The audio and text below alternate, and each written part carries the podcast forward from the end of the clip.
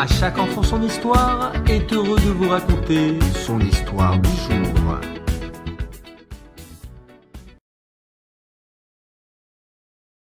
Dans la yeshiva, la maison d'études de Novardok, en Pologne, il n'y avait pas de dortoir pour les étudiants. Ceux-ci devaient louer des chambres dans le quartier avoisinant. Non loin de la yeshiva se trouvait un immeuble dont la propriétaire louait plus de 20 chambres aux étudiants. Cette femme était une veuve qui vivait avec son fils unique. Elle n'aimait pas les Bachorim, les jeunes hommes de la yeshiva, et elle passait son temps à les critiquer, à se moquer d'eux. Elle leur rendait la vie infernale. Une fois, elle coupa brusquement l'arrivée d'eau un vendredi après-midi, empêchant ainsi les locataires de se laver avant Shabbat.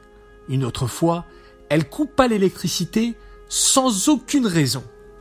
Finalement, l'un après l'autre, les Bachurim quittèrent l'immeuble pour trouver ailleurs un autre logement.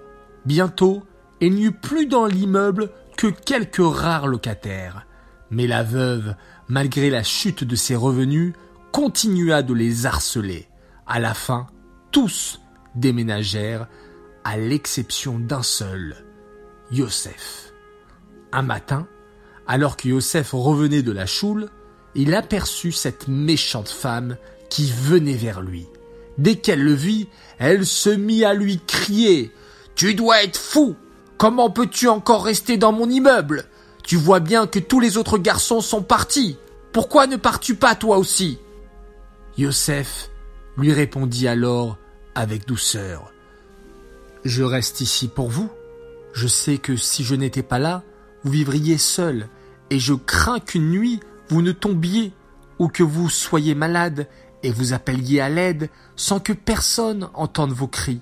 Je sais également que si vous criez contre nous, c'est à cause de votre chagrin d'être veuve et de devoir vous battre pour gagner votre vie et celle de votre fils. C'est pourquoi j'ai pensé qu'il valait mieux que je reste au cas où vous auriez besoin d'aide. La femme devint blême. Elle pensait que le jeune homme allait répondre par des cris à ses paroles agressives. Elle ne s'attendait absolument pas à cette réponse.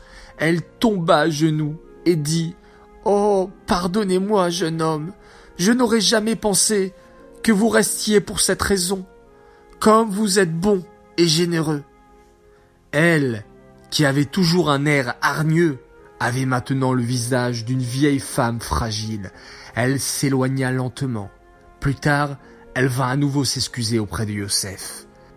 Par la suite, elle n'adressa plus que des paroles aimables aux Bachurim qu'elle rencontrait. C'est pourquoi les jeunes gens lui louèrent à nouveau ses chambres. Yosef habitait toujours là, mais il n'osait plus prendre l'entrée principale. Il préférait passer par l'entrée de service pour éviter de rencontrer la propriétaire qui, chaque fois qu'elle le voyait, s'excusait sans fin. La morale de cette histoire est contenue dans un proverbe de Shlomo Ameler. Une réponse douce repousse la colère.